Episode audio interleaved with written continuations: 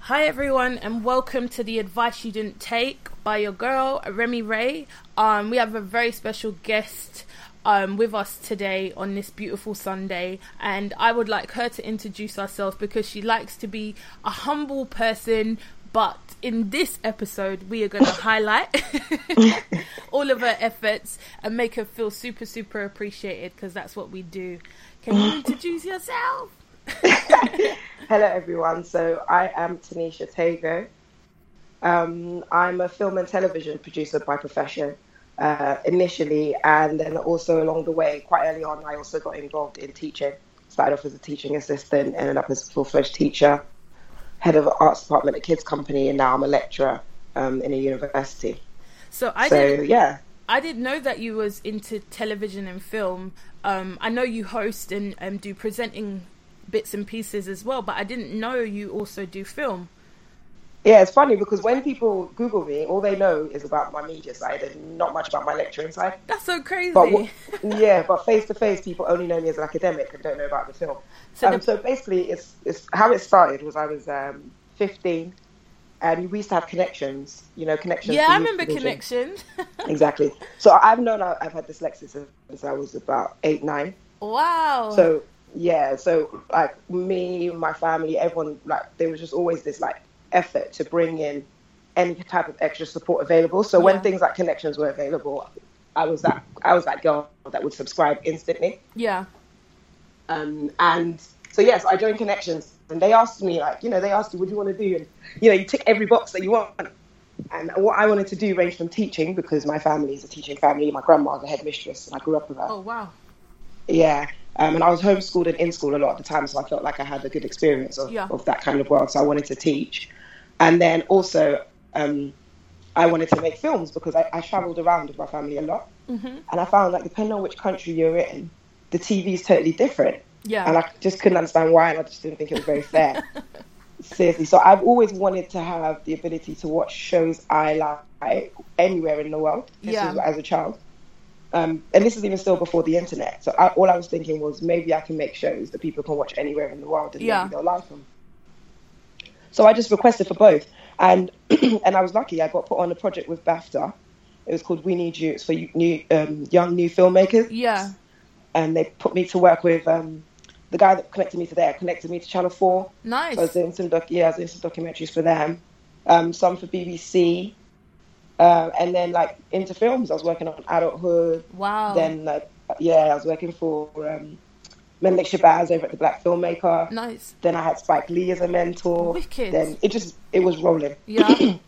Yeah. Um, but in that world, I did quite a lot of things that I'm really proud of. Uh, I made the Azonto video. Nice. That, that I broke didn't know Hughes that. ADG. Yeah. Eyes on um, top. Eyes on top. as on to- Hey. exactly. Um, I made a few short films, um, some of which won awards at Cannes and things like that. Nice. Um, yeah. So why do you And, just um, skip past that like awards that can like that's a major major major thing and Yeah. that like I don't know many women of color and also anybody that has s- something like dyslexia that's done any of this so that's like phenomenal you know that's super super amazing Well, yeah. I mean, it was. It, there, there are a lot of people when you're in the network. Which Yeah. We'll talk about later. Like depending on if you already know you have dyslexia, you have a different approach to everything. yeah Um, so mine was always to, like find that the like the, the the different people, you know, like people taking a different approach because Yeah. that's really what you have to do once you find out you have something like dyslexia. Yeah. Is you've got to take you you've just got to have a different strategy to the same problem.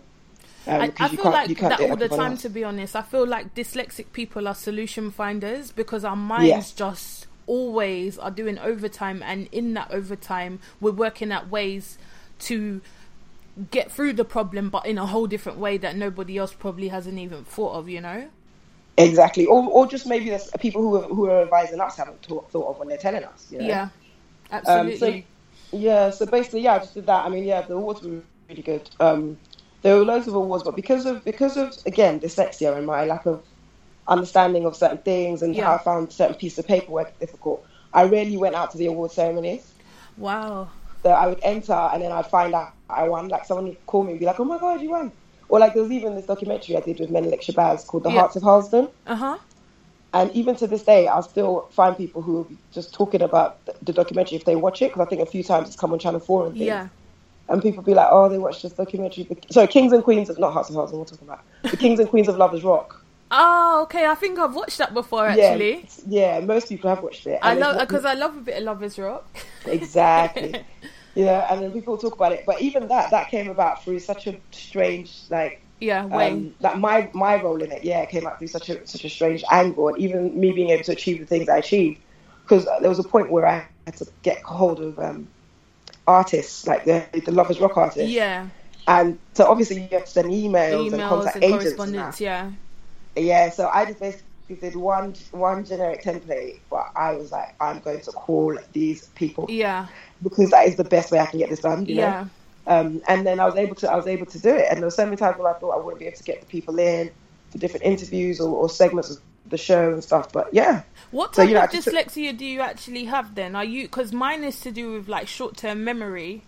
okay, so I'm to do with everything to do with reading and writing. Ah, okay. yeah. So you for read example, slower, I reading- read slower. Well, yeah, stuff like that. I mean, uh, like like, I read easier on blue paper than white. Ah, okay. Because that's what people always like. Do you need a different color paper? And I'm like, no, I don't actually need a different color paper. But Yeah, maybe I exactly. could read faster if I was on a different color paper. it- well the thing is okay so about speed yeah i don't even know if it's about speed because there's so many as a, as a teacher myself there's so many factors that affect the speed of someone reading Yeah, so i wouldn't necessarily say if it if the color changes it for me but i know that i feel less stressed the words stand out better they're clearer Ah, they're okay. bolder yeah, so i can actually see them easier um, and it's in, especially when I'm writing on blue, like it's easier for me to write on blue because I actually see my mistakes a lot quicker. Oh, okay. I haven't. To be honest, I got diagnosed when I was nineteen. So since nineteen, I haven't really spoken about dyslexia apart from like family and friends and people that would support me and like pushing me forward. But not anybody really ever knew that I was dyslexic, and I feel like I shut it away, like I was a prisoner of my mind because I knew, and I knew instinctively, like a lot of things I wanted to do, I would hold myself away from doing because of my dyslexia. I didn't want people to like be like, "Oh, she can't even spell that," or "She can't even blah blah blah." Exactly. That. But in the other instance, Well, I was- still get that, man. Like, I still get that. Even in my day job, I still get that. I still make mistakes. I still get told right off, and there's nothing. There's nothing you can do about it Yeah. because, like, it's just nothing you can do about it. Yeah, it's not like we've You know? purposely gone out to make these errors. If Yeah, but it doesn't anything, matter. trust Someone me, can have a we've tried, dyslexic right? child, dyslexic partner, dyslexic best friend. Yeah. they'll still get annoyed if they get a mi- an email with a mistake in it. Yeah. That's just the that's just the truth of life. People like to receive emails that don't have mistakes. Do you think that we're just harder on ourselves, or is it because society's made it so? Um, No, it- look, it's just the world. The world needs it. It's it's not really our fault. Like I think personally, I think a few a few years ago, it would it wouldn't really be such a big deal. What it is now is that in every role in employment, because of the way that we communicate nowadays, most people communicate on paper. Or- you Oh, yeah. know, so because of that, like emails, texts, Emails, yeah. WhatsApp, Instagram messages, you know, most of it is is written now. yeah. So that means that that has put a really like a really high level of importance on your reading and writing skills. There's very, very, very few things in life if you can do in a day without writing something, Yeah, without reading and writing in some capacity. without reading right? and writing Yeah. exactly because everything comes as a, as a written piece of information. So it's not necessarily that society's done it to us. I just think it's just the way the world is moving. It's just moving into a world that is less easy for us to tackle, you know. Yeah. But at the same time, the, um, the same technology that's bringing us these messages and emails and all these things, the same it's the same thing that's bringing us the tools that allows us to record sessions, um, you know, take audio notes, Yeah. uh, film things that we want to see later and have more time to read. You know, I once I was on a plane, uh, on a not on a plane, I was in a car, Yeah. and there was this book I really wanted to read, Yeah. but I couldn't borrow the book, but it was a long journey. So I just flipped through the book, recording a- a video Yeah. because because I needed, you know, you know, you need to spend your own time. It Yeah. was long enough. I would have read the book, but not that I would have digested all the information in it Yeah. properly. So I just flicked through the book on video, held like five seconds on each page, and then I just went through like that. And when I had time, I played back that video and paused every page yeah. because I know that I need that more time, that amount more time. Yeah. Yeah. So th- yeah, so there's video technology is available now that wasn't available Then. to be, you know have on hand Yeah. a few years back. So the same things that are holding us back are al- also giving us tools that we, to allow us to overcome our difficulties like more than we would have ever been able to. Absolutely. We just need to yeah. It's just first we need to know that we have an issue. Yeah, I you know? think that is a. I think for me, even though it was like daunting because I didn't know any other dyslexics when I first got diagnosed with dyslexia, I think it's the isolation, right? Because now that I've Yeah. connected with you, now that I've connected with other people that have dyslexia, one, it feels like I'm a magnet where much more people are telling me they're dyslexic that I would never ever have known, Mm, and all all of a sudden I feel like this sense of unity. Yes, exactly. Yeah, it's, Because you it's- have a community around you, you're not on your own.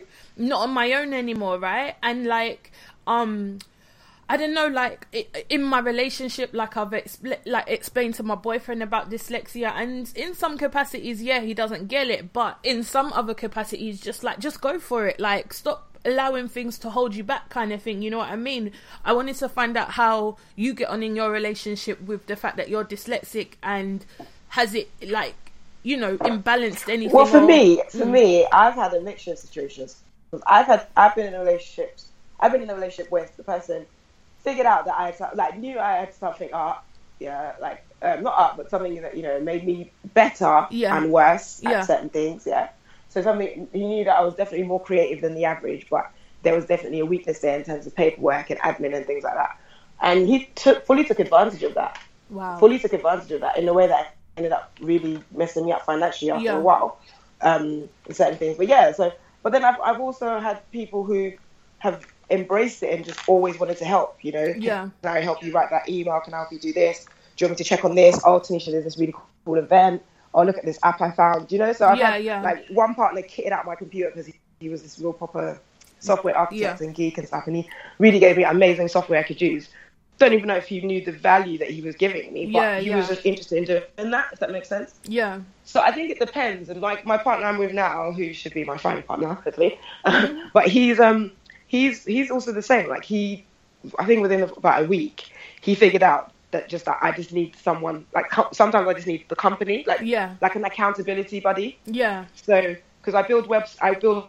So in my company, we build websites. We do uh, basically it's a full um, full service digital content provider. Nice. And we offer a digital concierge service. Nice. So when people need digital products or digital services and they don't understand it, what they're trying to order or you know what I mean, and they Yeah. just need someone to explain it to them. That's, Yeah. I offer that kind of service. Nice. So you, yeah. So Where can let's say we you want to know find which hosting provider is information like better. that? Where, where can we find you on that? Because Well, I it's think funny that's because quite important. I don't, I don't offer that. That's what I was gonna say because you're asking about my partners, right? So Yeah. I don't offer that as a, co- like a, as an open service that I market. It's actually more like a recommendation. private service Yeah. that people know, know me provide, um, can ask me to provide to them. Okay. But I only got that kind of interest in doing that kind of thing for people because of the things that partners have done for me. At this Yeah, Point. yeah. You know, so he basically would give me if I wanted to know um, what computer was better than the other, if I should upgrade my phone to the new iPhone update, if I should upgrade my Android. Yeah. He would explain these things to me off the paper. Okay. Okay. Do you know what I mean? So I didn't have to spend Verbal. ages reading on a webpage. I'd say, Verbal. look, Yeah. yes, verbal. I'll say, look, I think this is what I need to learn about. Um, and he'd be like, okay, no, that's not what it's called. It's like this. And then he'd do it. You know, everyone gets a bit frustrated after a while because obviously we're like, let's start again. Yeah, yeah, yeah. Because your But- memory's gone in it. You've even forgotten the first part of whatever was going on in the first place. exactly. But when they when someone's your partner, they're more likely to do that with you. So I Yeah. have been lucky enough to have partners that would do that. Um, and the one I have now is very similar. Like he will spend the time with me because I don't really need I don't need babysitting, but I do need someone that's I'm accountable to, someone Yes. that just checks on my things. yeah. Exactly. So he'll do that for me, um, and quite happily as well, because he actually enjoys like, reading my work or like watching my stuff. So he'll happily sit there because he finds it entertaining. Yeah. So it just depends on what you have. I think it, I think it's not really that fair to expect your partner to be that interested in the fact that you've got dyslexia. Right. As long as they're not putting you down and whatever. Yeah. Making um, you feel rubbish about it. yeah, then they can have their, their own feelings. You know, like I'm not always going to be like excited every time I see a blonde person just because I have blonde hair. yeah. you know like so yeah and i don't expect my partner to be to be like oh i want you to like everyone with long hair or some sometimes Yeah. you, you just, it's just not really your thing you're not interested yeah. yeah but I that's think it's fine. super dope though to be able, like, I saw you and your partner out at um, the ATY event, and I think Oh, yeah. I think that's it's like, you know what? Because even though there are loads of dyslexic people, we're never really ever in the same vicinity at once, right? So, like. My partner's always sparing me on. Your partner seems to be sparing you on, but not only that, sparing us on. They will go and tell if somebody else brings up dyslexia, they'll probably say, "Oh yeah, my girlfriend's dyslexic." You know what I mean? And then it, it just sets that undertone a little bit more nicely than people automatically thinking she can't read, she can't spell, she can't do this because dyslexia has multiple facets to it. It's not one dimensional, you know what I mean? It, it can affect everyone in loads and loads of different ways, right? Eh. Exactly, exactly. I mean, the, the, um, the first thing that to do wrong with dyslexia is definitely to stereotype it. Yeah. It's not. It's not that kind. It's not a party. it's not a party like that. You know, we don't all come like we don't. We didn't all get the same tickets. We didn't all get invited by the same the same way. It's not really like that. It's more like a community Yeah. where everyone's come together and accepted like the differences in the, in their own versions of dyslexia. I hear ya. So, um, just moving on a little bit from dyslexia, um, because I know me and you could talk for days about th- being dyslexic and the trials and tribulations of it. I see recently uh, you were in Ghana for some business. What were you up to in Ghana? Oh my god, girl, you're fast. Oh, I saw you in the gram, girl. You're fast. that's good. That's good. Because you know, like there's certain aspects, like, like I was saying earlier, I keep saying aspects of my life in different boxes. Ah, It's okay, really funny okay. I didn't realize. Sorry. because I met no, no, no, it's not a problem. Oh, I- okay. That's what I was going to say to you. I met someone this week, um, this guy, Professor Jonathan Wilson, Yeah. and he blew like he blew my mind without even he didn't even know I'd met him. Like, yeah. he was in, you know, he's my new one of my new work colleagues, and he was just in a room and. And he had really interest in here, and everyone kept talking to him. And he seemed, seemed like, you know, when someone seems like they're putting on a good show, and Yeah. Yeah. I was just like, who is this guy? Like, what is so exciting is work. so I just asked someone, I was like, who is he? And they said, oh, look him up. He's um, Professor Jonathan Wilson. And when I looked in his profile, and this guy spoke about everything he's done from, uh, I think, playing rugby or football or something Yeah, yeah. in school to Yeah. publishing over 200 articles Whoa. to being a professor.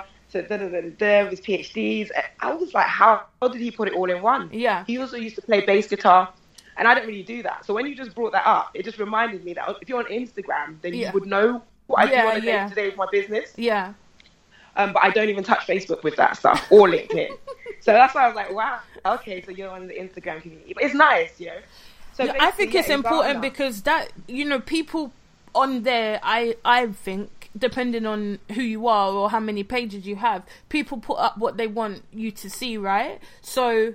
uh, In my mind, I just saw you glowing in Ghana. I'm like, go girl it, girl, do your thing. so I'm just like, okay, now we're speaking. I'm like, okay, so what you been up to? You know what I mean? Because I'm No, that's really that's well, that's what I'm saying. It's really good because it, it. Well, I mean, I don't try and keep what I want people to see. I just think there are different parts of me yeah, people look for when they get to a different touch point. I think if someone goes on my Instagram, yeah, that is a declaration. They definitely want to know what I'm up to on a day by day basis. Yeah, yeah, yeah. But when they go on my LinkedIn, they want to know what I'm up to professionally, and Yes. sometimes that's not day by day. Yeah, because you know, LinkedIn's one of those things you update it as and when you need to, right? As opposed to being really socially consistently on it. So yeah, I yeah, totally, exactly. I agree. I agree. Exactly. So anyway, so anyway, overcoming shock and all that, right? So yeah, let's get into the question. Um, no, Ghana's Ghana's. I spent I spent quite a few um times of the year, quite a few months of the year, like going back and forth to Ghana. Nice. Um, I do a lot of business out there in different capacities. Um, quite a lot of the time, it's more uh, like in a support system, supporting colleagues' projects and things like that. Yes. Because I don't live out in Ghana. Yeah. When you don't live in the country, you're trying to do business, and sometimes It's it hard. Mm-hmm. can be a bit difficult. Exactly. But I don't think that that's an excuse not to set the, the groundwork Yes. in advance. you know. So I don't know when I'll be going out to Ghana, but it's the same with Zimbabwe, South Africa, Egypt, and a few other countries. I, I as Cape Verde, and a few Yeah. other countries I aspire to live in. I built like a community there, Yes. um, and of people that I work with. So for Ghana in July, I was working with quite a few really good colleagues of mine, yeah. and we are working on the Ghana Diaspora Homecoming Summit. nice. So our new president has um, a mission to basically reverse the brain drain and bring back as many diasporans into the country as Nice. possible. And yeah, and that's Ghanaian by heart, not by passport. Yes. Because if you know anything about Ghanaians, you know that we Yeah. I it's know. more it's more about the heart. Yeah. yeah. So we have honorary Russian Ghanaians, honorary Chinese Ghanaians. Oh, honorary the whatever. rusters are all over there, girl. Come on. Listen, the Rasta. Once done is in your heart, you know, because a lot of people come to our country to really take advantage. So well, once most you've got of that love, Africa. Most. well, of yeah, the whole of Africa, Yeah. exactly. But um, so this was particularly for Ghana. So yeah, so I think we managed to mobilize over two thousand people from around the world um, to go to Ghana for for that three day conference. That's amazing. Um, yeah, it was. It was phenomenal. Um, from London, I was doing the road show. Yeah. Um, so going to different cities around the country um, and trying to encourage people to go down there and interviewing, you know, administering information and, and, and things like that when they came over here. Nice. So when I went back over, it was really nice to have that um, played back as well. Yeah. Um, so in terms of them entertaining me, so the minister took me for lunch and stuff, and you know, it was, it was just really nice to see their side because they Yeah. were here supporting us in mobilising, and when we got there, it was really nice to relax. So it seemed like I was having like a really bougie, bougie break, but actually it was the end of a lot of work. Um, But Which I was still nice. think Yeah, that's it was really good. important as well, you know, even if it looks a certain way, I think it's important for us as black women to see other black women, you know, um, moving around the world in loads of different capacities, whether you're speaking to Exactly. government officials, whether you're speaking to entrepreneurs, like, exactly. yeah, I think it's important. I made a little video about that actually when I was in the because I, I went back by myself. I mean, yeah, my family's from Ghana, but I have so many like honorary family members around the world now. Yeah. That it doesn't really make a difference whether you're blood or not. Yeah. So I feel like I have family everywhere, but I still make a point of traveling, feeling like tra- making a point of traveling on my own. Okay. So obviously, I went out there on my own, and I was in the pool in the palm, one of the hotels, and, and then I made a video about that. I was thinking to myself, you know, why is no one else on their own? Like, why is no one? Not in a bad way, but really, it's just Ghana. It's not Yeah. really that big a deal. It's- You know, like it's so much easier and quicker to move around. You're more likely to get a meeting with the president heading out to Ghana on your own on a mission Yeah. than you are going out with all your friends to just chill and party. yeah, yeah, yeah. You know, Um, it's so funny So I'm- because um my the uh so Vanessa who runs Girls Talk London who I recorded the recent podcast with who will air in like the next two weeks or so she's actually in and out of Ghana as well and she's looking for like opportunities and things so I'd love to connect you to in some capacity because she does some amazing work over in the UK but also she's Okay. trying to expand over into Africa so I think you two could really Yeah, that sounds connect as good. well Oh, yeah no Vanessa is Of super course. super dope and i think just the connection between both of you whether something works or not i think it's good to have you know hmm definitely, yeah, put us in touch. But um, but yeah, so basically that's what I was doing there. Well, I do a lot there. I mean, that was just that particular project. There's different things going on. I'm working on a a documentary about Kwame Nkrumah with some really good people as well. nice Um, so I'll be heading back out there for, ne- for that next year and filming some bits here. Yeah, there's loads of little things. Um, but Ghana is a love of mine. yeah An absolute love, yeah. And Zimbabwe. Ghana and Zimbabwe have like mutual 50 50 in my heart. okay so vanessa's actually from zimbabwe so this is Ah, definitely gonna there you work there you go. See? yeah, I, th- yeah, she's from Zimbabwe, so that's that should work. So, um, I was gonna just move on a little bit into how do you balance everything? Because one, I know dyslexics are just ten hundred million miles per hour, but also the Yeah. fact that you're you're balancing so many s- like so many elements, and you're having a relationship at the same time. How do you find this balance? Well, for me, the, there is no balance without it. Yeah, So there's been times when I've tried to be like, okay, I'm just going to take up the next two weeks and I'm going to do nothing. that doesn't and happen. then like, my son starts suffer- my son's suffering because you know I've got my teenage son. ah, okay, he's yes, I, re- suffering. I forgot that you have a son as well. How old is he? Yeah, 16. Wow, 16. Well, 15 and a half. Girl, I had him when he's I was 16. He's 16. I had him when I was 16, so I was saying to him the other day, like, he's, he's, um, he might as well just get a little best friend badge because I've known him for half my life now. and he was like, oh, yeah, great. Because, like, you know, as parents, you're always like, we're not friends. Yeah, yeah, yeah. I'm your mother. Yeah, but my exactly. son is adamant to be my friend. He That's is the good. biggest big friend. Seriously, and even this morning, he gave me like five video calls, and I phoned him back when I woke up. I was like, "Why have you video called me five times?" He's like, "Oh yeah, mumsy, because I haven't spoken to you in like six, like six, well, what, okay, let's not say six hours, maybe sixteen hours, sixteen hours. Like, I don't know. Everything in his life is exciting. So yes, I, basically anyway. Um, but yeah, it's always been a, str- it's always been a juggle.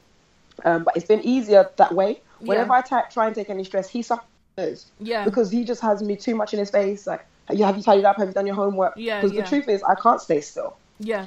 You know, it's like riding a bike. You can't ride the bike when you're not pedaling it. Yeah. Right. You need all of that motion moving Yeah. around for that balance to occur.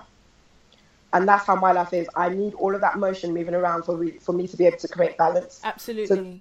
So there'll be times where I'll even create things. Like if I've only got one important thing to do, but I'm procrastinating, then Yeah. usually I know it's because I, I only have one thing to do. yeah. So I'll play music loud. I'll have some people over. I'll talk on the phone. I'll really busy up myself. Yeah, yeah, yeah. I, you, Just you're to like create me. I enough hate free momentum. time as well. I'm like, i- if I know that I ain't really got much to do, I'm gonna find something to do because I don't like that space. It makes me slightly uncomfortable to not Yeah. be doing something. Yeah, I thought yeah, it was yeah. just me, but that's quite comforting to know. yeah, yeah, yeah, yeah. But that's exactly. So some people would say to me, Tanisha, seriously, just chill, just calm down. Or, That's my like, you boyfriend take life all too day. seriously. Or I'm just like, what are you talking about? Like three minutes have gone while she spoke just now, Yeah. and nothing good came up. you just stop doing that. Stop talking. no, no, Do you know I what I hear mean? you. Because I I, like just the want, fact- I just want sorry. progression and forward moving activity. I just want growth and development, Yeah. whether it's for myself or for other people. Constantly, all I though, want, right? and I can't stand- Constantly. Yeah, constant. Mm. And I can't stand being told no because I feel like there are so many people in the world. I could progress just by go- going from one person to, oth- to the other every five minutes. And Yeah. it would be constant positive momentum. Yeah. Mom- momentum. But so many people, because it's too much for them, they Yeah. want you to stop when they need a break. I'm like, no, no, no, you chill. You take a break. I'm just going to go off and call Remy now. Yes. Do you know what I mean? And then, okay, Remy needs a break. Cool, don't worry, I'll call Eva. Yeah, Or I'll do yeah, this. yeah. Because it, the, the world is moving. right? I What know. was I really like good? I that. I, can't like break that. it, That's but- um, really refreshing, actually, to hear. And um, I like the way that you were so open about saying that you had your son at sixteen. How did Yeah. that change your life and um, the direction Well- that you've taken? See, God bless dyslexia. See, that's where dyslexia was my was my like my blessing Yeah, because I already knew I had it, and um, my parents would already have tried homeschooling me, depending on where we were in the cou- in the world. yeah, So some parts of the world would be visiting. So obviously, your mum's got to do homeschool, yeah, and then like when it's school time, and when you go in somewhere when it's uh, school time, you go into school. So they, I'd be in schools in different parts of the world at different times. yeah, But it meant it meant that because of the dyslexia, my parents knew, like my mum, and my grandma, who weren't really my parents because I didn't live with my dad, even Yeah. though my mum and dad got separated. yeah, yeah. No, I know how that goes. Yeah, So then they they basically um, knew. So they always taught me in a way that was relevant to me because Yeah. their goal was that I learned. Like, it didn't Yeah. really make a difference to them if they had to teach it to me counting chocolates Yeah, or using the calculator, Yeah. like which way gets it into her head. So when I actually turned um, got pregnant when I was 15, and then I obviously had him when I was 16. yeah. Um, when I was in school, they tried to kick me out. Wow. They were like, after yeah, after a while, they were like, oh, it's a health and safety issue. My grandma was like, shut up, shut up.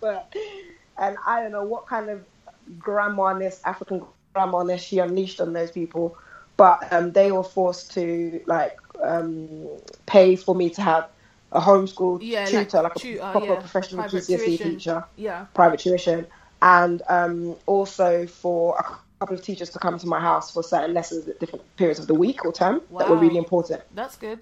Yeah. So, because remember, she did that because she already knew she had a dyslexic child here. Yeah, If she didn't know she had a dyslexic child she was dealing with, she might not have pushed for those things. yeah, Do you understand what I mean? Um, so as a result, I ended up getting all my GCSEs, and I did my GCSEs about three months after I had him. He was born in March, and GCSEs were in May. yeah. That's amazing. And I got great grades. I got better grades than most of my friends. wicked. Yeah, But that and, was um, because of your support system, no? that's my point. So you're saying, you know, what? How did having my son affect me? It was a blessing because I had my son knowing I had dyslexia, Yeah, so I never felt like the world was against me. yeah, because I already knew me and the world. We didn't really deal like that. yeah, but, you yeah, know, yeah, I, I yeah. had a way of sweetening her up. You know what I mean? and that's it. And it's cool, you know, like a little nice little grandma, like, oh, grandma, can I have this? That's how I saw the world. You know, Yeah. come to the world, oh, can I please have this job? The world's like, you didn't write that properly. Yeah, The same way I do with my grandma, like, oh, but grandma, please. Same way I do with these things, like, okay, I know I have to be extra nice sometimes. When I make a mistake, I can't take it personally Yeah. because it's not the other person's responsibility. My grandma always used to say that it's the it's the responsibility of the person sending the message yes. when we talk about communication. Don't You're shoot sending the that messenger, message. right? Yes, it's not the person receiving it. Yeah, The person receiving no, but the thing is, people say don't shoot the messenger. Yes, shoot the messenger because that's Chinese. That's the problem in Chinese whispers. yeah, You get one message, it's one thing you have to do. yeah, All you have to do is make sure it is received.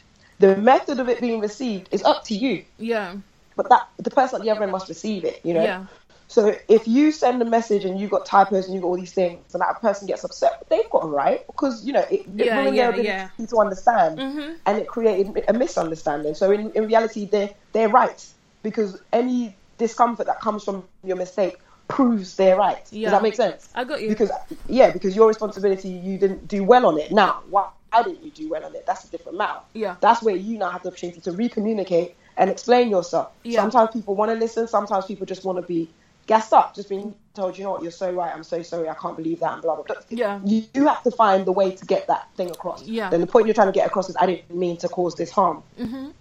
You know? Um, so, anyway, so the point is that, so through, through life, I always learned how to, having my son, I just knew I just knew, needed to know how to communicate myself effectively Yes. and I always made sure I did that. And so even when I got the jobs at Connections and at the Brent Youth Service, no, the food, TV jobs through Connections, and I was working teaching at Brent Youth Service. The first day I went to work at Brent Youth Service, it was like an induction day, and they told me it would be very quick. Yeah. And I said to them, "Can I bring my son?" And they were like, "Okay," but they didn't realize my son was so young. and they didn't realize, and they knew I was young, but I don't think they realized how cute and little I was. Yeah, yeah, So yeah. it's like They a thought little you were person younger, right? probably Yeah. A littler person. Yeah. But um, they really admired it, you know. And I just explained myself, you know, I'm a teenage mum and I'm going to do this job well, but I'm not going to pretend I'm not a teenage mum. Every opportunity I can bring this boy in, I'll bring him in. That's so Everyone at work knew my amazing, son you very know. well. Um, I spoke to um, another person who I interviewed for this called Harriet, and um, she's not dyslexic, but she also prides herself on the places she can bring her child when like Yeah. she's an entrepreneur so she's like if my child can't come it means i probably cannot come because who's going to Yeah. look after the child and so forth and so on so I, I love hearing that you know because a lot of women do feel you know burdened they love their children but they feel burdened um, in terms of their progression because The thing is, Yeah. I think it's even more than that. I think we have to be. I'm, that, I'm like that with my dog. I'm in bank because I got a dog. Sounds stupid, doesn't it? Yeah. But, but I didn't used to have a dog. And then I was gifted a dog about two years ago. Yeah. And I, we're still getting to know each other because, like I said, I was gifted a dog. Yeah. Like, imagine a surprise dog. But, you know, uh, so what? I have to clean it. I have to do. But Yeah, it's so yeah. cute. But I have to do so. Took me a while, but um, where was I going with that? remind me again. Remind me again. Yeah, yeah, yeah. I'm down to it with Damar. Yeah, my dog. Yeah. So basically, the first problem you have as like a dog owner is how many places you just can't go with this dog. yeah Like Jesus, I can't go in the bank. I can't go in the supermarket. I can't Yeah. go in a restaurant that has an outdoor garden. yeah I can't, so many places because people are afraid of dogs or I don't know, like allergies or yeah you yeah can't. And so it was really starting to frustrate me because I now also had to walk her. Um, but you know what I mean? But I also sometimes you have to go to the bank when you get in quickly from work. Yeah. And I'd have to leave her, come Yeah. home, leave her, go to the bank quickly, come back, pick her up, and then go go for a walk. wow And then I heard Metro Bank lets you go in with your dogs. I was like, boom. Next day I went to Metro Bank. open the account right Yeah, and I, wa- I'm walking with my dog now because it's our life, you know. Do you know what I mean? That's what I'm saying. It's like it's it's more than just about um, being a parent, being a dyslexic, being a Yeah. dog owner. Yeah. It's about having control over your life. Yeah. If you want to go in the bank at seven o'clock in the evening, if you want to go in there with your dog, change bank. If you want to go to work and have your child with you. And don't and you don't want no one talking to you about the fact that you're a parent and making it seem like it's a bad thing. Don't work in an environment where there are people like that. Yeah, absolutely. No, I agree. You know? I agree. Um, um, just moving on slightly. Um, in terms of uh, black women in the media, especially from the UK, um, Mm. how do you feel? uh, It, has it moved on? Is it the same?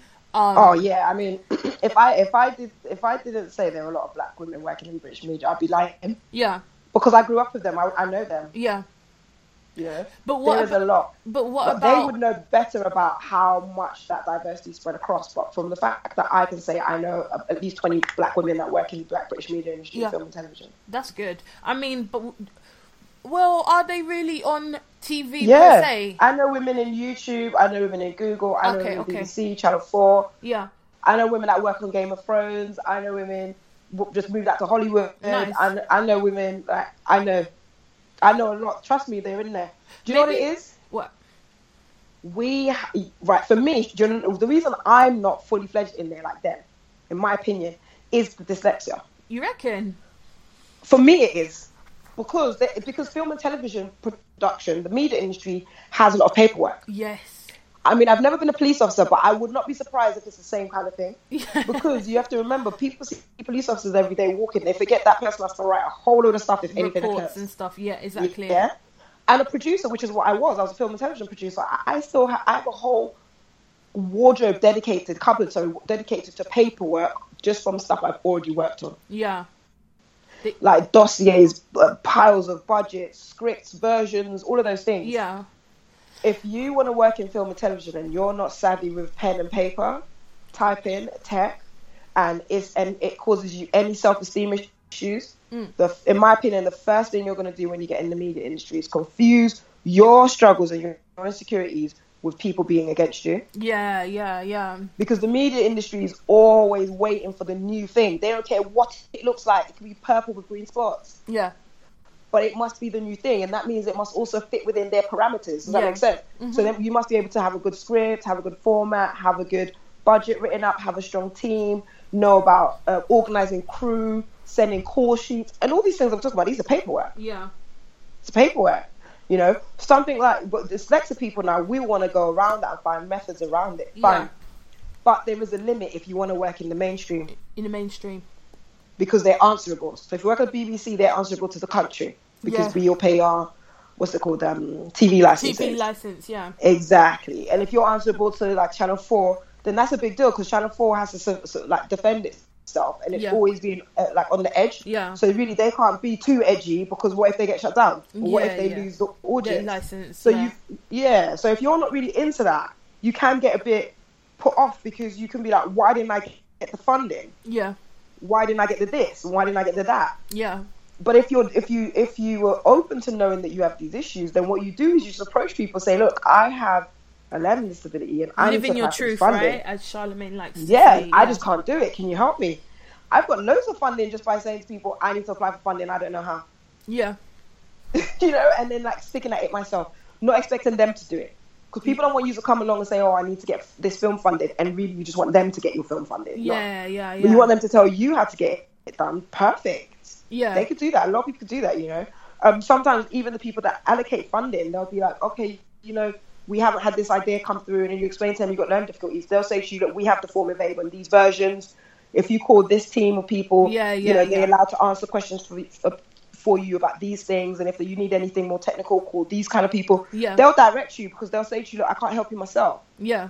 but I don't want you to lose out because of this. Yeah, and yeah. that's so. If you've got too much pride to just own up and say I have a learning disability or learning difficulty, you, then you can't really blame the industry. Exactly. I, and I, I, yeah, you know, I, that's my that's my thing when it comes to that. But again, again, I don't work directly in it, so I'm not someone that sits at the desk in any of these organizations Mm-hmm. or has done. Yeah.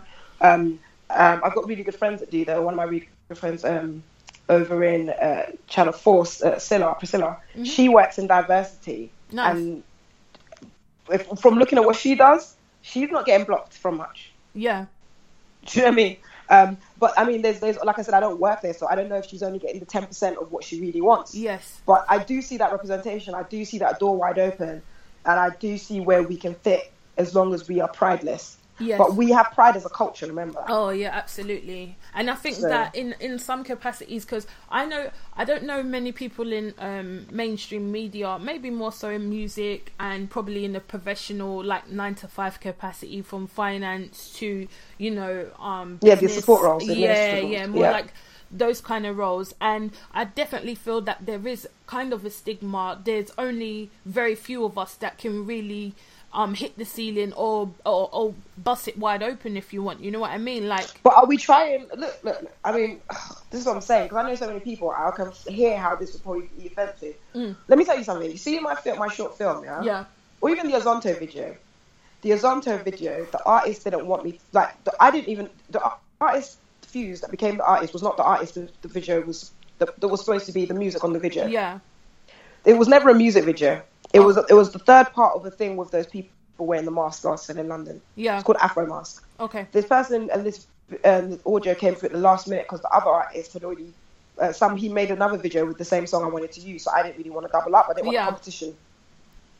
Um, and then um, someone who at the time was a friend of mine re- re- uh, recommended that I speak to this guy Fuse and use his video. Yeah. yeah Now, because of the amount of time I'd spent producing, I found it very easy to produce that whole thing through people I knew and doing what I needed to do without writing anything on a single piece of paper. Yeah. The only thing that was ever written was between the artist and myself saying that he gave full permission for me to use his audio on my video. yeah Yeah? And the video the video made him famous. yes that was Do you like understand the what I mean? biggest So what I'm saying is this this paperwork is not necessarily required everywhere. yeah You understand? But we must know how to do it. So your So these- your thing is basically, um, it's, it's about not that the production values.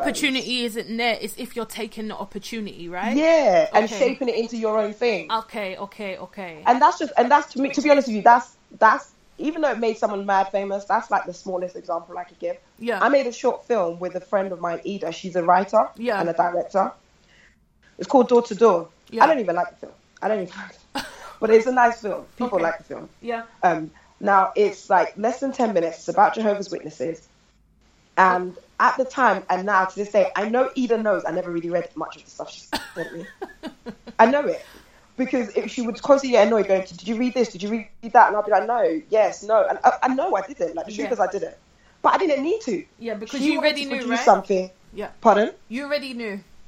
no, but I, yeah, because the thing is, I already spent so much time learning about the requirements at this level and internalizing it to understand. Okay, my strengths are not the administrative paperwork, but I Yeah. still must create the outcome. Yeah. So I knew what she wanted. So I knew what I needed to do for location, for casting for her, for booking venues. I organized the BFI for her to do the castings from the British Film Institute Yeah. for her, um, and like organized for us to have screenings down at I think it was like the National Gallery or something. Um, I can't even remember. Like all these things, and they all looked really cool and great and professional and top notch. We had the best. We had everything she wanted. Yeah. Yeah, and we ended up winning, like, um, being entered into the short film corner, winning best short fiction at Cannes Nice. right? The woman never received anything from me. Even when she sent me the paperwork to apply, uh, to, I think she, went- because we had to apply for our passes because we were nominated to Yeah. go to Cannes. I didn't even read the paperwork because I was like, what's all this writing? That's how I come I never ended up at Cannes. Okay. Do you know what I mean? Yes. But the point is, it, you- the paperwork was not. It's not. It's not. Um. It's not a requirement, but it is a requirement. There's a there's a requirement in mainstream yeah. industry. Yeah. So we can't say the opportunities aren't there. They are there Okay. we have difficulties that we must learn how to overcome. Yes. I learned how to overcome my difficulties with administrative things, because that's where my dyslexia lays, by learning and understanding the, the things that this, this paperwork created. It Yeah. created a trail, it created accountability, Yeah. it created great production values, it created um, value. Do you know what I mean? It created more efficiency. I understood that. Yeah. So I didn't let those things drop by the wayside. So I you're just- you're I- basically the type of person that understands the difficulties that you have and you use those difficulties as a tool to push you forward in any capacity so Exactly. even if your industry wasn't media and wasn't um, being a lecturer you would use those um difficulty I use them advers- everywhere. adversities to still get you leverage right Exactly. Which so is like amazing. even even if I'm writing like I'm writing a book right now, yeah. okay I'm not. I'm not. I'm not silly. I'm not. I'm not gonna say I know everything about everything. yeah So I I have like similar to how you're doing this podcast. I have Yeah. ten questions. yeah Yeah. And I'm asking this about the energy sector, and I've gone around for the last like year and a half asking uh, uh, ministers of power, former ministers of power, people Yeah. who are like heads of like energy companies, people Uh-huh. who teach in energy. I've been asking them questions and recording it yeah telling them I'm doing an interview, telling them what it's for, and when I've got enough, I'm just gonna get I'm gonna get someone to help me write that, put transcribe that it together. yeah and that's gonna be a very, very, very, very useful asset to anyone wanting to understand the energy sector over the last four years. wicked Why am I gonna pretend I'm gonna sit here and read all these things out of journals and books? No, well we know you Right, ain't so gonna do Rem- that girl yeah, listen, if Remy Ray's the minister of power and I mean, Remy Ray has the answer to this thing, and she wrote a great book about it, fine. Tell me where Remy Ray is tomorrow. Yes. Let me just take my phone and record the answers to her question. Oh, I love it. I love it. I love the fact that you're just eh, since I met you, you're just open, honest, and always willing. And I love that you share information so freely because sometimes that doesn't happen. Um, and and I feel I feel like it's important, you know, like Yeah, yeah, Well, I, I well, do. I no, feel like I it's learned that one. important. I learned that one from a book. Nice. I learned that one from a book. Yeah. So and it was an audio book. So yeah, I mean you're right though. People sometimes people don't really share, but I think I think it's the same reason. I think people don't share because it takes them so long to find the solution. They don't want you to know. They got Yeah. time for that. They just figured it out. like but give them a it- minute. but that's the problem, and that's why a lot of um stifled growth has happened. And Yeah. instead of us flooding places, we're just trickling in. You know what I mean? And and we should Mm-hmm. be flooding places. I mean, it's 2017. Why are we not? So before you go ahead, I'd say one more thing because I know you can go. Tell me two books that you um think that everybody should be reading, or audio. Okay. Yes. Okay, so I'm a business person, right? Yeah. So mine, well, um, everything I teach is to do with digital innovation and creative enterprise. Yes. So the digital world, apps, tech, whatever stuff Yes. like that, and creative enterprise. So kind of like you and your creative businesses Yeah. or creative approaches to business. Um, and the reason I do that is because it's it's my hack. So it's my you know like I just explained to you earlier. I find Your creative ways around my USP. problems. Yeah. Mhm. So funny enough, the books that I like, um, I'm because I have a- I have a shelf in the house. I'm just actually going to walk up to it. Okay. Yeah. They're going to be crazy, and I hope that I don't get judged for it. Okay. Mm-hmm. the first one I would say is a book called The Right Brain Business Plan. yes. Yeah. It's not a common book you'll find around, and I, and this woman, if she becomes rich because of this, yeah. if anyone buys this book because of what I've just said, then please tell Jennifer Lee that Tanisha Tego told you to buy this book. Good. But a couple of years ago, I was watching this um, uh, tutorial online. Like I said, I'm not really good with pe- uh, pen and Yeah, paper, yeah. so I'm always watching online tutorials on MOOCs. And there's this company called Creative Life, Yeah. and they had a lady called Jennifer Lee, and she has something called Artisan Coaching. yeah. Uh, and basically, it's about teaching creatives how to run their business. Yes. Yeah. Um, so her book is called The Right Brain Business Plan, and it's basically about the fact that we have a left brain and a right brain approach to things in life. yes. Left brain is paperwork, lists, forms, Yeah. all the stuff I'm terrible at, Yeah. um, but I can do because I'm functioning. Do you know what I mean? Yeah. Um, but then the right brain, is all the creative, like uh, um, finding hacks to this or doing a mood board Yeah. Mm-hmm. as your financial plan. You know. And that's what this book is. It's the right brain business plan. Nice. Uh, it's a it's a creative visual map for success. So when you finish going through this book, you actually end up with a vi- visual business plan. Nice. It's really cool. I, I say everyone that wants to Jennifer do Lee. I'm business, going to and- check that out. Jennifer Lee. yeah, check it out. Check it Yeah. out. If you want to write a business plan and it's just not going to work for you, you Yeah. need to go through the right brain business plan Yeah. because you'll end up with a Yeah. an even more beautiful business plan than you ever would have had. business plans are actually one of my um, weaknesses it- and Yeah. every time i've like i've written probably one or two business plans in my whole life since starting my entrepreneurial journey and obviously now that i'm going on this journey for hidden creatives the social enterprise for dyslexia Mm. um, i had to pay to get somebody to write it because the paperwork that goes with it is just too complex and Exactly. by the time that i've even grasped what this document was for i'll just lose focus so Yeah, and it's not fair on the company. it's not fair on the company right It's not fair. On the, co- it's like it's like being a ba- it's like knowing you're a bad parent and not bothering to get childcare. and There you get- go, get right? Training about it. Exactly. Yeah, it's not fair. What's your other Our one? companies are our children, you know. So then my Absolutely. second one. Wait, sorry, did you ask me a question? Yeah, second one, second one. Okay, so my second one is the 48 Laws of Power. Yes, I need to listen to this audio. And listen to this. I am so yes. Okay. That's my favorite word. My son taught it to me, and I am so yes. um, so basically, um, I read this book when I was 16. So when I took my son in to work, yeah, I met Yeah. this guy. I messaged you about my first day. I met Yeah. this amazing, amazing mentor of mine. I still talk to him now.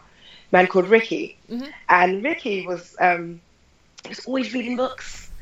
And then I was always looking in his books and he was highlighting them and making notes. And I was like, yes, that's, that's really good. Because I had a headmistress for a grandma and I lived with her. Yeah. I couldn't be doodling in the books. yeah, That was like disrespectful you're behavior. not allowed to, right? Yeah, No, she was like, what are you doing? You borrowed that from the library. We need to return it. Or I bought that book for you. You need to look after it. So, so see Ricky like graffitiing in the book. But the book that he was graffitiing in the most was this book, The 48 Laws of Power. yeah, And one day he just said to me, You know what, Tanisha, you really need to read this book. Now he said it to me for a few reasons because one, I was breaking a lot of the rules in the book. Like, a lot of the rules, and it was just getting on his teenage nerves. pregnancy, you know. all No, this not stuff, like right? that. No, no, no, no. Oh, no okay. That's not the rules. That's not the rules. So, so Okay. exactly. So imagine, let's say, for example, rule number one never outshine the master. Wow. Yeah. Now, you know, when you start a new job, and the first thing you really want to do is you just want to show off like all your Yes, amazing yes. skills. I can do this, I can do that. And I'll tell you from now, I'm still really bad at that. But I've just decided I just want to do that. So I don't really care if you don't like it. But the point is, there is a capacity in which to do it, and there's Yeah. a limit. Mhm. So what you don't want to do is come in and then outshine the master. Now, the master is not always necessarily your boss. Yes.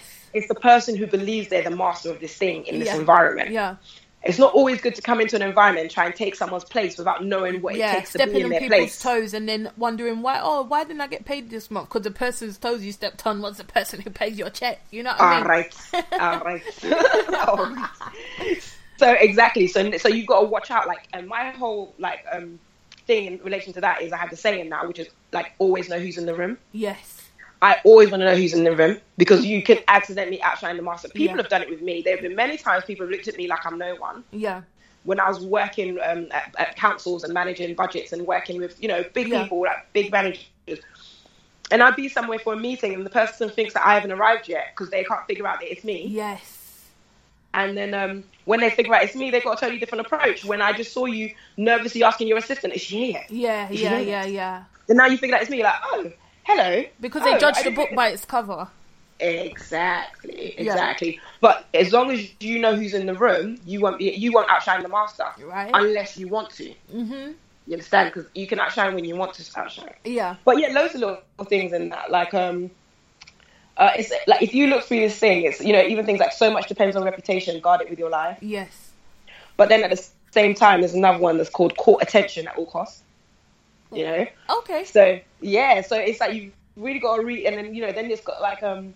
I'm it's gonna got- it's really audio it. I'm interesting. not gonna read it because Yes, I'm you can gonna- I'm audio gonna it. I'm gonna audio it because Yeah. I'm now starting to get into a lot more audio books as well. And 48 Laws actually, I just looked at it the other day again and said, "Oh, I need to buy this." So I'm gonna I'm gonna get it, and hopefully have by to. the end of this week, I would have listened to the whole thing. Yeah, Um, yeah, yeah. You have to. It's by someone called Robert Greene. With yeah, a D Robert at the Greene. end. Yeah, I know. I know. I Yeah, literally googled it just this week, so I know it's by Robert. Well, Greene. guess what? So we had. I I was doing a TEDx Brixton. Uh, I was a co-founder of TEDx Brixton nice. a couple of years ago, and we had we had him down. No way. Listen, call them him up here. Uh, Yeah, we have to get, girl. we have to get the funding.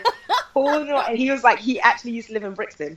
No way. Imagine uh, with his with a girlfriend. You know, but when he was broke before he was Robert Greene, Yeah. he was living. He was slumming it out in Brixton. No way. And he was like, yeah. He, we walked, we went for walks, we had talks. I interviewed him, filmed so much stuff. Nice. Yeah, like he was, he's, he's. I, I've, even, I've even got his contact details. And Is he from the UK then? Is he live in the UK? No, he lives in America. Because I listened to another podcast and this girl is like, if anybody can get hold of Robert Greene, or I, that he's the only person that I will interview that I don't actually know, you know. And I was like, no, he must have just inspired so many lives. Yeah. Like, it's nuts. I told him that. I even said to him, I said to him, do you know that? I was like, but I think there's a lot of pressure when I try when I was trying to explain to him like, the magnitude of influence. Because okay, so I suggested 14 Laws of Power, but he also has the Art of Seduction, Yes. which is amazing. Really? and it's not a it's not a seduction book like that. No, no, It- I know. again, It's, it's like just a business the, book. yeah, the technique, right? It's his technique of writing. Yeah. You know, um, he wrote the Fiftieth Law with, with Fifty Cent. Again, another book I love and Yeah. I read. Um, and he's got the he's got Mastery as well, another book which I love and I read. I mean, I've had him sign. Well, I made him sign all of them when we met. Wicked. I was just like sign everything. So any book that I don't have signed with Robert Greene, he hasn't written it yet. wow, you ain't playing, girl. But I that's will amazing because I need So, to yeah. up my winter um, book um, intake anyway. So that's dope. I also wanted to touch on you if you had any wicked apps. Um, I know you've told me Oh, some, but oh can you tell the gosh. listeners about some apps that are just Uh, go-to apps you can't apps, get through the day apps, without? apps, apps, apps, apps are my jam.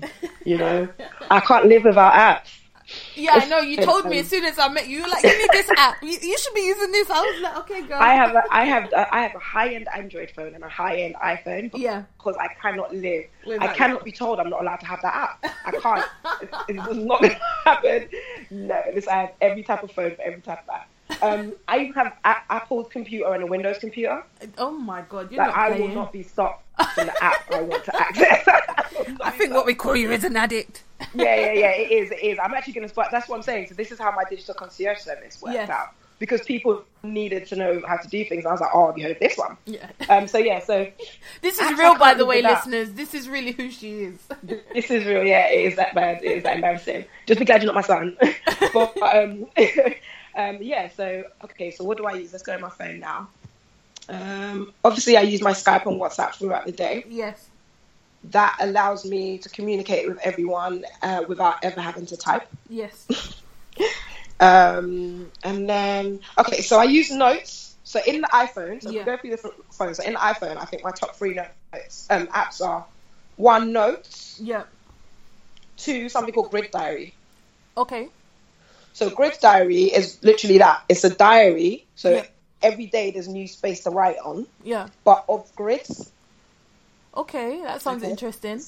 So it's just boxes. So if you imagine if you opened your diary and there was boxes like, what do you have for breakfast? What do you have for lunch? Yeah, Would- yeah, would- yeah, would- yeah, yeah. Okay, space okay. to write. Yeah. Yeah. So you basically can decide what grids you want to reflect on every day in your diary. Wow.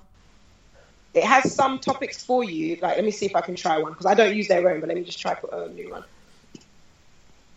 Yeah. So for example, like it can put some for you, like what secret of hap- what secret of happiness have you learned today Ah, that okay. could make my family be happy? Do you know what I mean? Oh, okay, so it just gives you little, Like little triggers. yeah, little triggers. Exactly.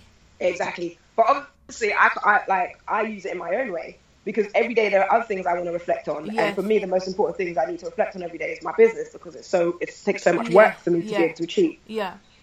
So my grids are like names of people, prospects, companies, clients, things. That- That's oh, what my grids that's are. a dope, you know, because I'm always writing stuff down and then I lose the papers, right? So that's I'm my like- point. Exactly. Yeah. So, so imagine, and then you can make templates. So you can have a template that's like today, all I want to reflect on is business. You can make all the grids, Yeah. but you, um, so you can still add a new box. So, for example, like the other day, I made a grid diary, uh, and um, so one second, let me go back into it, and it was uh, balances. So my balances for the day, post-it notes because I I knew I was going to take loads of post-it notes, so I was putting them in my bag.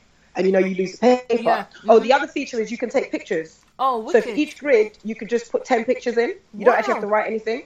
Yeah, and then it so for the triggers your mind to post-its- remember. Oh, that's dope. exactly. So for the post-its one, I just took pictures all day of the post-its I was making and instead of having to keep them and worry about losing them. Yeah. And then I had as well photos from today because I was out and about day, home tasks, what am I wearing, relationship tasks, personal tasks, work tasks, That's really cool. Instagram posts. Yeah, I just do that. You just have whatever you want. I'm going to check that And out you for just sure. go. What else Yeah, you got for definitely. us? Um, so those two, those okay. Let me see. Is there one more? Let's see what the iPhone's there. There is one more. Oh yeah, um, Dragon microphone. Oh, yeah, you told me about Dragon. Yeah. So for audio, it's a combination of Dragon mi- microphone and Sonicent audio note taker. Yeah. So Sonicent audio note taker. When you record audio, it records the. au- It gives you a visual representation of the audio, like you know when you mix music or when you watch music playing. Yeah. but in bubbles in bubbles so if there's silent time you'll see on the on the line of your recording that this is all dead silence Oh, nice. you know when you're listening back yeah, to audio yeah, yeah, sometimes yeah, yeah. you know what you can even do you can even put this podcast into sonison Really? yes you can you can put it into sonison download it put it in on your computer like take the free trial Yeah. And then What it it will will do pull is out. ha- yeah. it will highlight all the blocks of audio then what you can do is you can make decisions on each audio you can tag each bubble of audio Yeah. and you can say you can tag it yellow for delete later purple for oh this was a really cool thing tanisha said you can add notes Yeah. That's and you dope. can even add visuals. You can add slides, so you That- can be like, at this time when she said this, this was what was I, I was we were thinking. talking about. Yeah, like the book talking or about whatever, right? book, exactly. Yeah, that's dope. so it visualizes your whole audio experience. What's the spelling on that? Sonison, S O N O S O C E N T. Hold on, I C E- think. Yeah, C E N T. S O N S C E N T or something Okay, like that. note taker. Yeah, I'm gonna check that out as well. Yeah. So you got dragon, um, sonocent. So dragon and sonison together. Dragon, you put the words into dragon, Yeah. but sonison is for like listening back to words someone else said to you to- Ah, for the purpose okay. of taking notes. Okay. Yeah. So they resolve the two-way relationship with audio. So you talk into your phone. Yeah. So you could write, you can write by talking. Yeah. Yeah. I, lo- I love um the dragon one. That was like the first thing that you told me about, and it is super dope. Like I, I feel confident now. If I want to do anything um written or whatever, now I can just talk into it, Exactly. send it over to somebody to edit for me, and then I can bring it. Well, back to before you, myself. you know, before you send stuff, stuff over to other people, you can use another app called Grammarly. Grammarly, yeah, it always promoting Grammarly on um, No, YouTube. Grammarly's good. You know why? Because they're not just a spell check. Because everyone, people are, people haven't realized Grammarly's not just spell check. It's also checking for syntax and gr- grammar.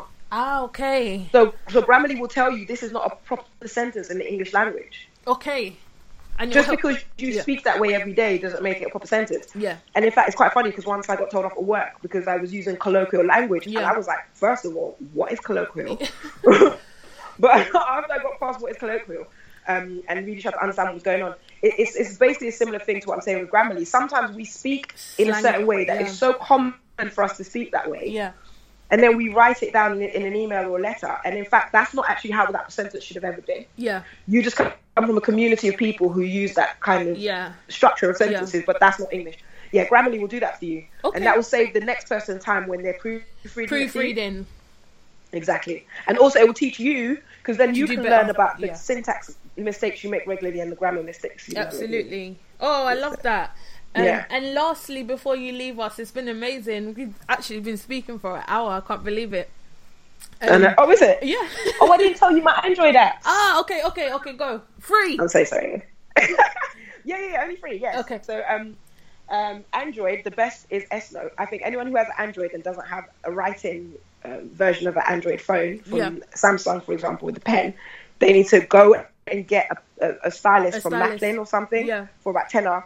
Download the S Note. It should already be in there, and start taking notes in the S Note. Yeah. S Note is really good because it's like having post-its in your phone, Yeah, and you never have to lose them. Yeah. yeah. Um, so that's one. The second one is any text to speech application. Yeah, there's tons and tons of Yeah, on text-to-speech Android there is applications. because I have a Samsung Yeah. as well. Yeah. exactly. So any of them, the best one for you, um, I recommend. And then the last one is any speed reading application. Again, they're better on Android in my experience. so speed reading is when you only have one le- one word flashed at you uh, at a time Yeah. and and uh, this there's a central point in the screen and, and any letter that falls on that point is a different color Oh, okay. and what it does is it allows you to read one word at a time Yeah. again for me that's a big issue remember i said Ah, yeah, like, yeah. I couldn't Because read for it. us, yeah, and sometimes our our words kind of go into each other. So go into each other Yeah. exactly so you only get so you could only have to read one word at a time through through speed reading i read about 525 words a minute That's wicked. yeah so like people sometimes i know my managers have even been a bit suspicious of me because they'll be like i need you to go through this report and give me this feedback and then like i'll come back to them like the next day they're Yeah. thinking how did you read that it was a 30 page report well yeah it took because the thing with speed readers they tell you how long it'll take Yeah. So the speed reader will say it has this many words and it will take you 12 minutes to read. Yeah. So That's you don't wicked. have any, and yeah, so you are like, all I have to do is sit here and the thing will read itself to me. and I know in 12 minutes I'm cool. You So just if my changed manager my says, I life, want you to girl. have read that by tonight, exactly.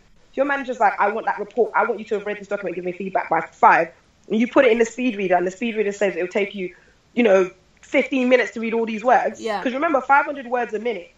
That, yeah, it's You a can lot read a of 10,000 words. word yeah. dissertation in under 20 minutes. yeah. And probably a lot of you lecturers probably do that anyway. But that's what we're doing all day, yeah. So, so if someone says, "She, I want you to read this by blah blah blah." Throw that in there, and then you know, okay, she wants me to read it by five. My speed reader says that it's going to take me 27 minutes to read it. Yeah. That means I need to start reading it at latest by four, so that by the time I finish reading it, I can make notes. Yeah. And still see her by five, and it could be nine in the morning, and you still doss out all day. Oh, well, girl. Do you know what I mean? But other people will sit with that report For all the day whole and day, copy, and- scratching their forehead, Yeah, because you've lost the line of where you were at. You got to start again. and you don't Yeah. know how long it's going to take. you don't even know how long it's going to take. I love speed readers. They tell you how long it's going to take, how many words. And I started off the first time I used to do it. it I, the most I could do was 300 words a minute. Yeah, You know what I mean? And when you when you know the difference between 300 and 500 words per minute, you realize how slow that was. Yeah. And like now I'm at 525 words per minute. wicked. Like not an issue. and, so yeah, and it's those are what I teaching you recommend. as you go along as well, you know, because the the more Yeah. you t- intake that type of knowledge, hopefully you're able to retain it a little bit more better. So it's Exactly. amazing. and it's a less stressful way of reading because if you try and stress out and be like, okay, what did that word say? You're done. Yeah, It's basically like reading by pictures yeah, because everyone knows what the picture of a word is. You yeah, understand? So all you have to do is see the picture come up. You're not supposed to actually read it. And once that barrier goes away, then you suddenly realize you, you don't have to read to read. Your Yeah. brain is smart enough to look at pictures of words flying past and What- know that sentence. what it is. Yeah. yeah. And it's, it's less stressful. So yeah, those are what I recommend. I think those are free. Wicked. Um, one more question before you leave us. What would you say to a younger you? Ah, to a younger me, I'd say I messed up when I started doubting myself. Yeah. Mm. Wh- why it messed up though? because the doubt because it's like you know what it is you know what doubt is like it's Yeah. like um when it's like you know the saying about when a child realizes that they've got you know breasts or whatever Yeah. physical features and it's like that innocence gets taken away Mm. but before that moment they were happy to run around with all their cousins and all have a bath at the same time Yeah. and then one day they realize that these are breasts Yeah. that, mum. Don't make me bath with my cousin, please. Yeah, you know I, what I don't, mean? I don't want them to see my private bits or whatnot. Yeah, exactly. It's like that. That's what doubt is. And it's like the first time I doubted myself, I was about 25, 26. And this was after I'd worked for Mandela. yeah, I'd worked for Mugabe. I'd worked Wow. for like two of my past presidents. Wow. I traveled around. I'd had my son. My son was smart. I'd homeschooled him. I'd done all these things. Yeah. I'd earned all this money. After all of that, I went off and I doubted myself. And um, it was only for a little while, but I remember it. There was a, there was like a good month, I would say, where I was feeling a bit confused. It was because of what people were saying to me Yeah. about where I wanted to go next. yeah. And in the past, I'd never done that. If I wanted to go somewhere, do You something, just I just gone. did it. I did. Yeah. But I think it was maturity setting in. So Yeah. as maturity was setting in, so was the the need to understand other people's perceptions of things. Yes. And then when I realized my perception was different to theirs in such a big, large, fundamental way, Yeah. I started to doubt myself. And it started with one mentor in particular. Mm. She was so horrible to me. She would never admit it. She'd never think she was, but she was so horrible to me. Every time I told her I wanted to do something, she wanted me to be realistic. And like she wanted me to just not run before I could walk. Yeah, I mean, it was like, whoa, She a didn't mentor. know you, know? man. She didn't know Yeah. you She didn't know me, and it's like I felt like with her, I was under spiritual attack. were. And the Wow. more I tried to pull from her, the more she pulled me to her Oh. Yeah, yeah. to to help me understand how right she was. Oh my Yeah. God. Rule it's like the rule book on how not to be a mentor, to be honest with Mm. you.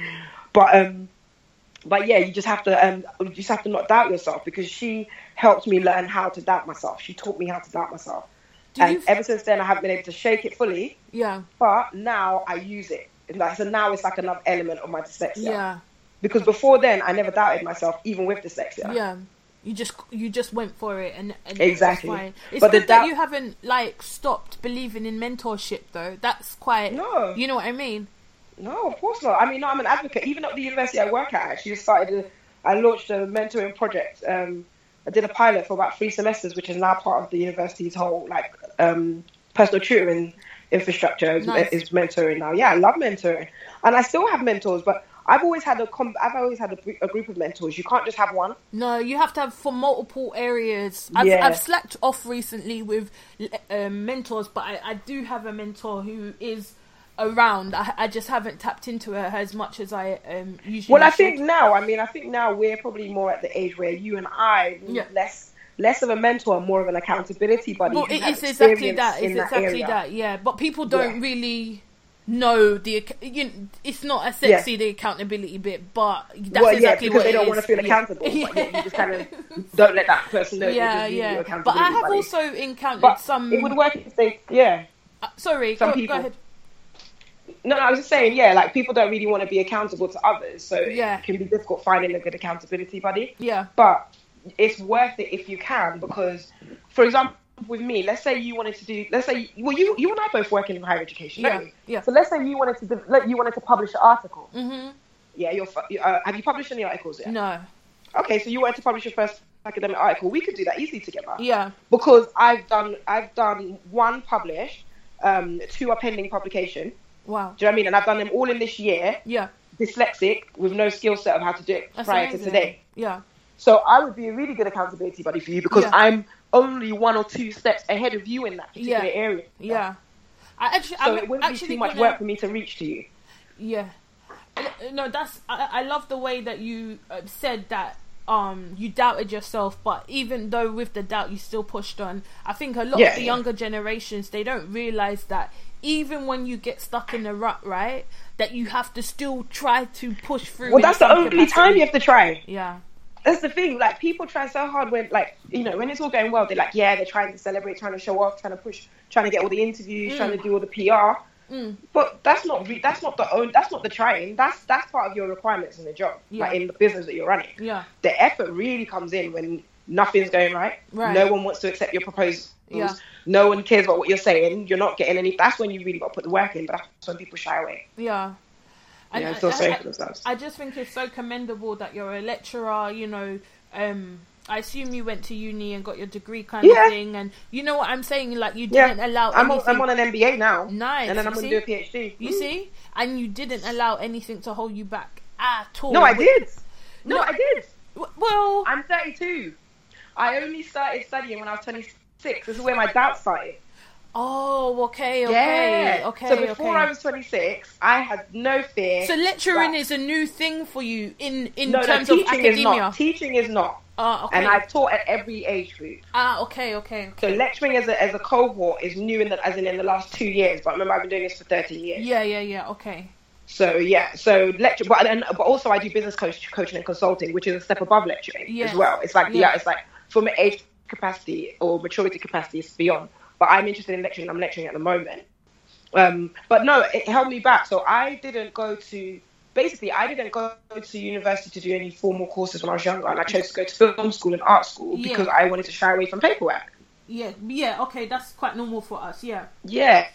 And that mentor, I was saying, um, really kind of broke me and made me doubt myself. She just kept going on. She was just like, you can't live, you can't go on like this. You can't continue like this. You have to get accustomed with pen and paper and this and that. And, and I was thinking, why? And you know where we were when we were talking about this? Yeah. In the middle of Mozambique, Oh wow. working on a job for Kofi Annan and Wow. the Africa Progress Panel. Yeah, And I was like, but why do I need to? Because from what I'm looking at around me right now, It's working, I'm yeah. doing all right. yeah. I'm all right. Um, but she fed that and fed that and fed it through, and then obviously um, it fed into my feelings about my abilities, and then obviously with university, I feel like university would be a good solution to that for me. Yeah. Uh, I did come out of it with a first class Wicked. through work of my own, not through her help or anything. Don't get twisted. She doesn't Yeah. then read my assignments or anything like that. She just basically buoyed me off and made me feel like I had nothing, and then just left me to. Anyway, so yes, I did that, and I did get a first class. Okay, so Nice. th- that, and that only came about because my teachers as well. So I Pushed did you, have yeah. barriers that I put in front of me, but you know, some of my teachers were just like, "No, you, you're capable of, of understanding this." I was studying oil and gas management. nice. Um, so they were like, you're capable, you can finish it. And then I finished it, and then now I've gone on to an MBA. But I did let things hold me hold me back because the truth is, um, I got a first class. So that means I would have been able to get a first class anyway if I'd have just done it when I was younger. Yeah. Uh, You know? Was um the person um of African descent the person that was trying to hold you back? Not hold you back, but the no, she mentor. was, yeah, yeah, yeah, definitely of African descent. And she, was, she wasn't trying to hold me back. She was just trying to be real with me. Yeah. But you know, sometimes from you her don't- you from don't need to her be real with perspective people. though right Sh like Yes. so she was only looking at it from her perspective which brings me and i know we're wrapping up but i just wanted to touch on the fact that when we do have um, adverse issues in terms of like you know adversity in any capacity people tend to tell you based on how they feel and it's not a how they Yeah. feel thing it's a No, you It's how know you what i feel. mean yeah Yeah, and I'm, and that's the thing when I was saying about never outshining the master, and I was saying I still f- fail at that sometimes because it's, it is about how I feel. And in that scenario, when she was trying to explain it to me, of course she was right. Yeah. Mm. In many capacities, she was right, but in my head, she was wrong. And so we had to. So our relationship is no longer as good as it could have been because that was a fundamental difference in our in Yeah. our understanding of the situation. And my and a understanding, pinnacle she was in your wrong. growth, you know, a pinnacle in Yeah. your growth that could have really set you back. well, the thing is, look, her advice did set me back. Yeah, because yes, okay, I have a degree now, and yes, okay, I'm a lecturer now, but I was already on a path Yeah. that did not need me being diverted from. yeah, Do you understand? yeah, yeah. It's yeah. not a path I've lost the way to, but I did, I did divert myself from it for a good four years. Mm. Do you know what I mean? So based on this, based on this, um, like I said, this doubt that I developed in my own mind. Yeah, I think culturally that can happen though, because I'm I'm from a Jamaican descent, and obviously you're from um, uh, African descent, and sometimes when people don't understand the difference. They try to put you in the mold that is the norm, and not because Yeah. they're trying to essentially be horrible, but more so because that's what they know to be the right path. That's the formula that's already worked, fall into place kind of thing, so that you are okay in the future, but okay, not excelling, just okay, you know. And for Yes, you, yes. obviously, it's very apparent that the sky was not the limit for you in any capacity, you know. exactly Yeah. exactly and that's the thing so what i wanted to do goes beyond that but now again i mean same thing like the, the same guy i was saying to you about earlier that i met jonathan wilson Yeah. at work this week um he managed to get it done through to over 200 articles Yeah, it's and he's a amazing. professor and a doctor so what can i um you know what can you say to that so that, that people like him give me the motivation to remember that all of it it all counts Yeah. and you just have to keep moving forward Keep- I mean, after over 200 articles, trust me, that there's. I was even saying to him "H- about one topic. He was like, "No, about everything," you know. So now that's going to be my my plan. So whereas before I was on a steady track of what I was doing then, and Yeah. now I've added a whole new thing to it. A new Um, layer. a whole new layer to it. Exactly. Now I can um, I can move forward and knowing that that's actually fine. It just adds to my my credibility and my experience in the past. And I just need to find a way to, um, yeah, to combine combine all the efforts into one in a way that benefits people. Wow, Tanisha, it's been amazing What? speaking to you. It always is, but it is super, super, super amazing. Um, You that's too, it. man. We, we, we're wrapping up. But how can people find you? Um, like, I think the best way to find me is um, Instagram or Yeah. LinkedIn. But she's gonna be LinkedIn. shocked if you if you see. Huh? She's gonna be shocked if she see, if you if you tell her, oh my god, I saw you were here. She's gonna be like, Yeah, oh. well, because I'd be like, oh, so you're part of that community. I mean, it's not a shock. It's just it's interesting to know because remember I met you face to face. I know, right? So and every time I see you, it's face to face. So Yeah. sometimes I forget you're actually in my Instagram. box, You know, and then it's like, yeah. Um, but no, definitely Instagram. I'm Afro Blondie. yes. Um, but it says Miss Tago on there. When, so you search for Afro Blondie, A F R O B L O N D I E, yeah. um, and then it shows up as Miss Tago. Uh, and then on LinkedIn, it's Miss Tago as well. Nice. Thank Um, you. But yeah, that's it. Just or just Google Tanisha Tago. Go, girl. You know, Google. They, Uh, you- they Google don't keep it. up, they don't, they don't keep up our Listen, privacy no more. Big Brother. Whew. Thank you so much. That wraps us up for the advice you didn't take. We'll see you again on the other side. Thanks.